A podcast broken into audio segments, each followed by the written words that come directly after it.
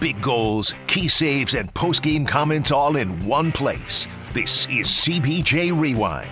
Here's your host, Zachary Rodier. Last night, the Columbus Blue Jackets fell to the Buffalo Sabres 2 1 at Nationwide Arena.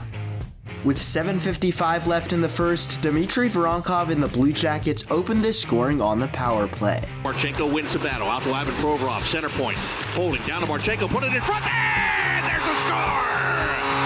Dmitry Voronkov finished the job!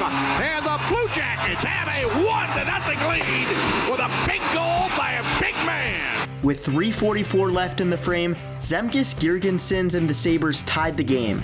And near the end of the period, Buffalo tried to take the lead, but the game stayed tied thanks to a great save by Blue Jackets goaltender Daniil Tarasov. Peyton Krebs down the right wing circle. Back to Dahlin with a shot and a huge save made by Daniil Tarasov with 10 seconds left in the period. After a scoreless second period, the Sabres took the 2 1 lead 3.05 into the third off a goal from Connor Clifton.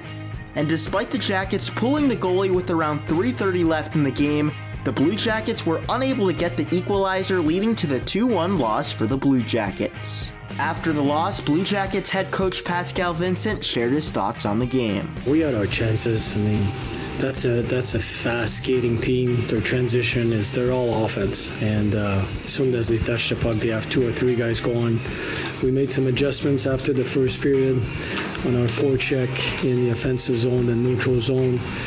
Um, the legs were there, the execution wasn't. So that's the mental part of it. Our breakouts were uh, sloppy, um, and, and I, that's probably a byproduct of the road trip. The Blue Jackets are back on the ice Sunday night at 6 as they host the New York Rangers at Nationwide Arena. The pregame show starts at 5:30 both on Bally Sports and the Blue Jackets Radio Network. With CBJ Rewind, I'm Zachary Rodier.